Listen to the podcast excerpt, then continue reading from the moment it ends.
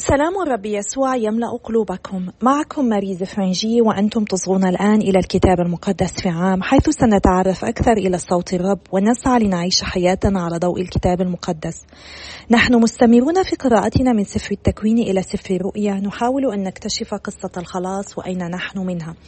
ولقد وصلنا إلى اليوم الثلاثمائة والخامس والعشرين وسنقرأ اليوم الفصل الرابع من سفر أعمال الرسل والفصلين السادس والسابع من الرسالة إلى أهل روما ومن سفر الأمثال الفصل السابع والعشرين من الآية الرابعة حتى الآية السادسة.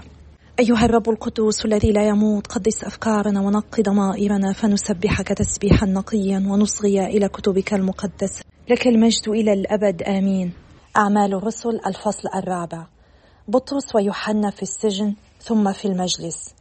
وبينما بطرس ويوحنا يخاطبان الشعب أقبل إليهما الكهنة وقائد حرس الهيكل والصدقيون وهم مختازون لأنهما كانا يعلمان الشعب ويبشران في الكلام على يسوع بقيامة الأموات. فبسطوا أيديهم إليهما ووضعهما في السجن إلى الغد لأن المساء كان قد حان وآمن كثير من الذين سمعوا كلمة الله فبلغ عدد الرجال نحو خمسة ألاف.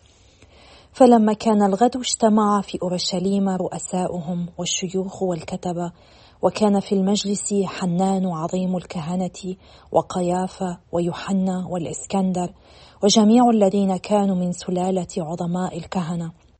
ثم أقامهما في الوسط وسألوهما بأي قوة أو بأي اسم فعلتما ذلك؟ فقال لهم بطرس وقد امتلأ من الروح القدس يا رؤساء الشعب ويا أيها الشيوخ إذا كنا نستجوب اليوم عن الإحسان إلى عليل ليعرف بماذا نال الخلاص.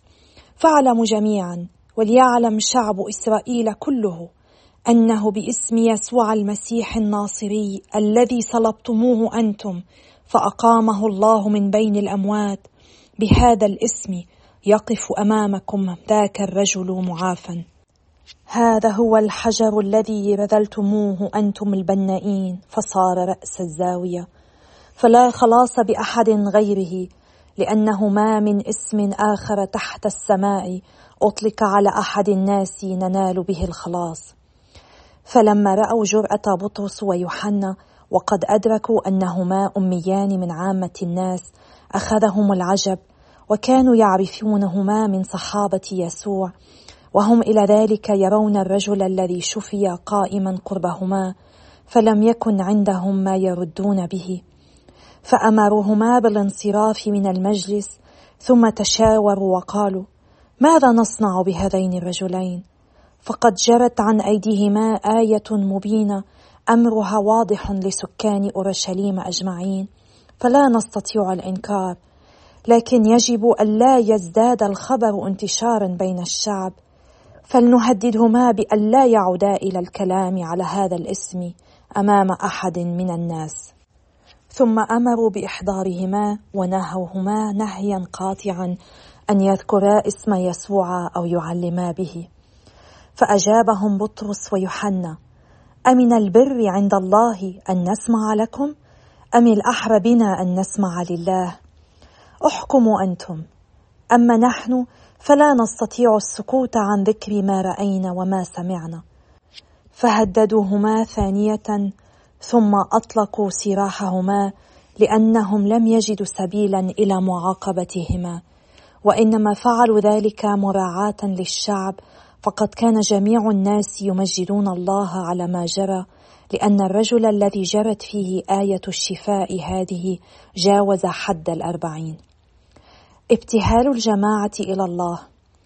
فلما أطلق سراحهما رجعا إلى أصحابهما وأخبراهم بكل ما قال لهما عظماء الكهنة والشيوخ. وعند سماعهم ذلك رفعوا أصواتهم إلى الله بقلب واحد فقالوا يا سيد أنت صنعت السماء والأرض والبحر وكل شيء فيها. أنت قلت على لسان أبينا داود عبدك بوحي الروح القدس. لماذا ضجت الأمم وإلى الباطل سعت الشعوب؟ ملوك الأرض قاموا وعلى الرب ومسيحه تحالف الرؤساء جميعا. تحالف حقا في هذه المدينة هيرودس وبونطيوس بيلاطس والوثنيون وشعوب إسرائيل على عبدك القدوس يسوع الذي مسحته. فأجروا ما خطته يدك من ذي قبل وقضت مشيئتك بحدوثه. فانظر الآن يا رب إلى تهديداتهم وهب لعبيدك أن يعلنوا كلمتك بكل جرأة باسطا يدك ليجري الشفاء والآيات والأعاجيب باسم عبدك القدوس يسوع. وبعد أن صلوا زلزل المكان الذي اجتمعوا فيه وامتلأوا جميعا من الروح القدس فأخذوا يعلنون كلمة الله بجرأة. الحياة المسيحية في الجماعة الأولى. وكان جماعة الذين آمنوا قلبا واحدا ونفسا واحدة. لا يقول أحد منهم إنه يملك شيئا من أمواله بل كان كل شيء مشتركا بينهم. وكان الرسل يؤدون الشهادة بقيامة الرب يسوع تصحبها قوة عظيمة وعليهم جميعا نعمة وافرة. فلم يكن فيهم محتاج لأن كل من يملك الحقول أو البيوت كان يبيعها ويأتي بثمن المبيع فيلقيه عند أقدام الرسل فيعطى كل منهم على قدر احتياجه. سخاء برنابا وإن لاويا قبرسيا اسمه يوسف ولقبه الرسل برنابا أي ابن الفرج كان يملك حقلا فباعه وأتى بثمنه فألقاه عند أقدام الرسل. رسالة القديس بولس إلى أهل روما. الفصل السادس.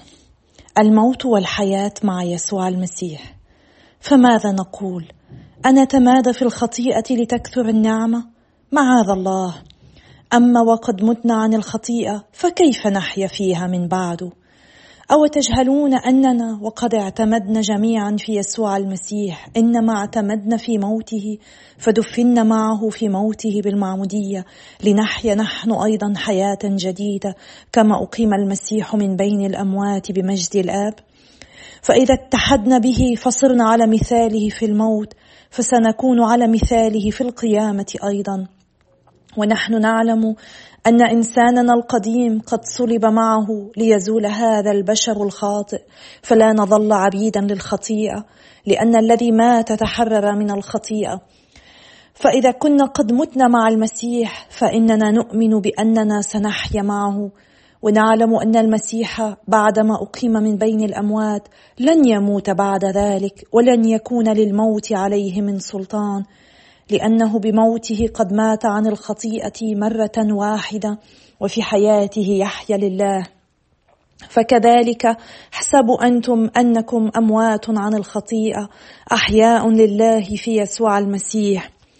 فلا تسودن الخطيئة جسدكم الفاني فتذعن لشهواته ولا تجعلوا من أعضائكم سلاحا للظلم في سبيل الخطيئة بل اجعلوا أنفسكم في خدمة الله على أنكم أحياء قاموا من بين الأموات واجعلوا من أعضائكم سلاحا للبر في سبيل الله فلا يكون للخطيئة من سلطان عليكم فلستم في حكم الشريعة بل في حكم النعمة. خدمة البر. فماذا اذا أنخطأ لأننا لسنا في حكم الشريعة بل في حكم النعمة؟ معاذ الله. ألا تعلمون أنكم إذا جعلتم أنفسكم عبيدا في خدمة أحد لتخضعوا له؟ صرتم عبيدا لمن تخضعون. إما للخطيئة وعاقبتها الموت وإما للطاعة وعاقبتها البر. ولكن الشكر لله فقد كنتم عبيدا للخطيئة ولكنكم أطعتم بصميم قلوبكم أصول التعليم الذي إليه وكلتم. وأصبحتم بعدما حررتم من الخطيئة عبيدا للبر. وتعبير هذا بشري يراعي ضعف طبيعتكم. فكما جعلتم من أعضائكم عبيدا في خدمة الدعارة والفسق وعاقبتهما التمرد على الله. فكذلك اجعلوا الآن منها عبيدا في خدمة البر الذي يقود إلى القداسة. لما كنتم عبيدا للخطيئة كنتم أحرارا من جهة البر فأي ثمر حملتم حين ذاك؟ إنكم تخجلون الآن من تلك الأمور لأن عاقبتها الموت. أما الآن وقد أعتقتم من الخطيئة وصرتم عبيدا لله فإنكم تحملون الثمر الذي يقود إلى القداسة وعاقبته الحياة الأبدية لأن أجرة الخطيئة هي الموت وأما هبة الله فهي الحياة الأبدية في يسوع المسيح ربنا. الفصل السابع. المسيحي محرر من الشريعة. أو تجهلون أيها الإخوة وإني أكلم قوما يعرفون الشريعة أن لا سلطة للشريعة على الإنسان إلا ما دام حيا؟ فالمرأة المتزوجة تربطها الشريعة بالرجل ما دام حيا فإذا مات حلت من الشريعة التي تربطها بزوجها. وإن صارت إلى رجل آخر وزوجها حي عدت زانية. وإذا مات الزوج تحررت من الشريعة فلا تكون زانية إذا صارت إلى رجل آخر. وكذلك أنتم يا إخوتي فقد أمدتم عن الشريعة بجسد المسيح لتصيروا إلى آخر إلى الذي أقيم من بين الأموات لنثمر لله لأننا حين كنا في حكم الجسد كانت الأهواء الأثيمة تعمل في أعضائنا متذرعة بالشريعة لكي نثمر للموت. أما الآن وقد متنا عما كان يأسرنا فقد حللنا من الشريعة وأصبحنا نعمل في نظام الروح الجديد لا في نظام الحرف القديم. عمل الشريعة. فماذا نقول؟ أتكون الشريعة خطيئة؟ معاذ الله ولكني لم أعرف الخطيئة إلا بالشريعة. فلو لم تقل الشريعة لا تشتهي لما عرفت الشهوة؟ وانتهزت الخطيئة الفرصة فأورثتني بالوصية كل نوع من الشهوات. فإن الخطيئة بمعزل عن الشريعة شيء ميت. كنت أحيا من قبل إذ لم تكن شريعة. فلما جاءت الوصية عاشت الخطيئة ومت أنا. فإذا بالوصية التي هي سبيل إلى الحياة قد صارت لي سبيلا إلى الموت. ذلك بأن الخطيئة انتهزت الفرصة سبيلا فأغوتني بالوصية وبها أماتتني. الإنسان في حكم الخطيئة. الشريعة إذا مقدسة والوصية مقدسة عادلة صالحة. فهل صار الصالح سببا لموتي؟ معاذ الله. ولكن الخطيئة ليظهر أنها خطيئة أورثتني الموت متذرعة بما هو صالح لتبلغ الخطيئة أقصى حدود الخطيئة متذرعة بالوصية. نحن نعلم أن الشريعة روحية ولكني بشر بيع ليكون للخطيئة. وحقا لا أدري ما أفعل فالذي أريده لا أفعله وأما الذي أكرهه فإياه أفعل. فإذا كنت أفعل ما لا أريد فإني أوافق الشريعة على أنها حسنة. فلست أنا الذي يفعل ذلك بل الخطيئة الساكنة في لأني أعلم أن الصلاح لا يسكن في أي في جسدي. فالرغبة في الخير هي باستطاعتي وأما فعله فلا لأن الخير الذي أريده لا أفعله والشر الذي لا أريده إياه أفعل. فإذا كنت أفعل ما لا أريد فلست أنا أفعل ذلك بل الخطيئة الساكنة في. فأنا الذي يريد فعل الخير أجد هذه الشريعة وهي أن الشر باستطاعتي وإني أطيب نفسا بشريعة الله من حيث إني إنسان باطن ولكني أشعر في أعضائي بشريعة أخرى تحارب شريعة عقلي. وتجعلني أسيرا لشريعة الخطيئة تلك الشريعة التي هي في أعضائي. ما أشقاني من إنسان فمن ينقذني من هذا الجسد الذي مصيره الموت؟ الشكر لله بيسوع المسيح ربنا فها أنا ذا عبد بالعقل لشريعة الله وعبد بالجسد لشريعة الخطيئة. سفر الأمثال الفصل السابع والعشرون من الآية الرابعة حتى الآية السادسة. الحنق قاس والغضب نزق وأما الحسد فمن الذي يقف أمامه؟ التوبيخ المجاهر به خير من الحب المضمر. جروح المحب أمينة وقبل المبغض خائنة أيها الآب السماوي إننا نسبحك ونشكرك. نحن لا نزال نسمع باستمرار عن نعمتك التي تفيضها علينا نعمتك التي تأتي لملاقاتنا في ضعفنا وانكسارنا. أعطنا يا رب أن نقول نعم لك أن نقول نعم لنعمتك لعطيتك.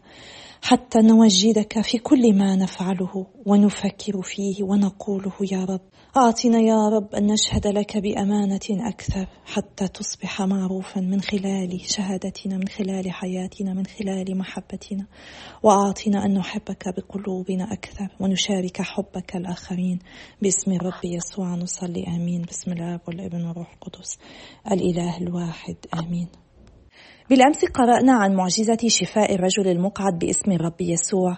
واليوم قد سمعنا أن بطرس ويوحنا قد أحضرا أمام قادة اليهود. نفس القادة الذين وقف أمامهم الرب يسوع في ليلة آلامه المجيدة حين أنكره القديس بطرس ثلاث مرات. ولكن اليوم نرى التغيير الذي حدث في القديس بطرس بعد أن حل روح القدس عليه إذ أننا نقرأ في الآية الثامنة قد امتلأ من الروح القدس وقال يا رؤساء الشعب ويا أيها الشيوخ إذا كنا نستجوب اليوم عن الإحسان إلى عليل ليعرف بماذا نال الخلاص وهو لا يتوقف هنا بل يتابع. فاعلموا جميعا وليعلم شعب إسرائيل كله أنه باسم يسوع المسيح الناصري الذي صلبتموه أنتم فأقامه الله من بين الأموات. بهذا الاسم يقف أمامكم ذلك الرجل معافى بكل جرأة تكلم القديس بطرس معهم وتابع أيضا. هذا هو الحجر الذي بذلتموه أنتم البنائين. فصار رأس الزاوية. فلا خلاص بأحد غيره لأنه ما من اسم آخر تحت السماء أطلق على أحد الناس. ننال به الخلاص. بكل جرأة هو أعلن لهم أن اسم الرب يسوع هو الاسم الوحيد الذي يمكن أن يجلب الخلاص للبشرية. وبعد أن أطلق سراحهما بدون معاقبتهما قرأنا أنهم اجتمعوا جميعا وابتهلوا إلى الله وطلبوا منه أن يزيدهم جرأة حتى يستطيعوا أن يشهدوا له. يمكننا أن نلاحظ جرأة الرسل في هذا الفصل وفي الفصول التالية وقد تكررت كلمة جرأة هنا. وعلينا نحن أيضا أن نصلي وأن نطلب من الرب أن يزيدنا جرأة حتى نستطيع أن نشهد له. هذا ما فعله القديسون وهذا ما علينا نحن أيضا أن نفعله أن نشهد بكل جرأة وأمانة للرب يسوع. حتى الذين لا يعرفونه يعطوا فرصة كي يتعرفوا إليه من خلال شهادتنا الجريئة. الرسل اختبروا الرب يسوع في علاقة شخصية وبعد أن امتلأوا من الروح القدس شهدوا له. جاهدوا ليشابهوه بعيشهم تعاليمه. ونحن كل واحد منا معمد بالروح القدس وقد تعرف على الرب يسوع مدعون لأن يكون مسيحا آخرا مدعون لأن يشبه المسيح. لأن يجلب فرح ومحبة ورحمة المسيح وسلام المسيح إلى هذا العالم الذي هو بأمس الحاجة إليه. اليوم بطرس يشبه الرب يسوع أكثر وسنرى لاحقا عندما نتحدث عن القديس بولس كيف أنه هو أيضا سيشبه المسيح. في الآية الثامنة عشرة قرأنا أنهم نهوهما نهيا قاطعا أن يذكرا اسم يسوع أو يعلما به. فكان جواب القديس بطرس ويوحنا لهما أمن البر عند الله أن نسمع لكم أم الأحرى بنا أن نسمع لله؟ احكموا أنتم أما نحن فلا نستطيع السكوت عن ذكر ما رأينا وما سمعنا؟ لم يخافا على حياتهما لأنهما قد ماتا عن ذاتهما. كانا مستعدين لبذل نفسهما من أجل المسيح بعد أن اختبروا المسيح القائم من الموت. لم يكن باستطاعتهم السكوت عن مشاركة الغير هذا الخبر السار ونحن أيضا عندما نختبر الرب يسوع يجب الا نخاف أي اضطهاد أي معارضة أي عائق. علينا أن نشهد له بكل جرأة وأمانة واثقين بأن الحياة بدونه لا تساوي شيئا لأنه هو وحده يعطي معنى لحياتنا وهو وحده الذي يعطينا الحياة الأبدية. الرسل ادركوا أن مخاطر كثيرة تنتظرهم ولكن بدل الهرب منها أو الطلب من الرب أن يبعدها عنهم هم طلبوا منه أن يعينهم وطلبوا منهم أن يزيدهم جرأة كي يبشروا به. وعلينا أن نتعلم الا نصلي من أجل حياة سهلة بل نصلي من أجل النعمة كي نكون أقوياء ونواجه الحياة من أجل النعمة التي نحن بحاجة إليها كي نتبع الرب يسوع بكل أمانة وجرأة وثبات. في رسالة القديس بولس إلى أهل روما سمعنا بالأمس أنه حيث تكثر الخطيئة تكثر النعمة.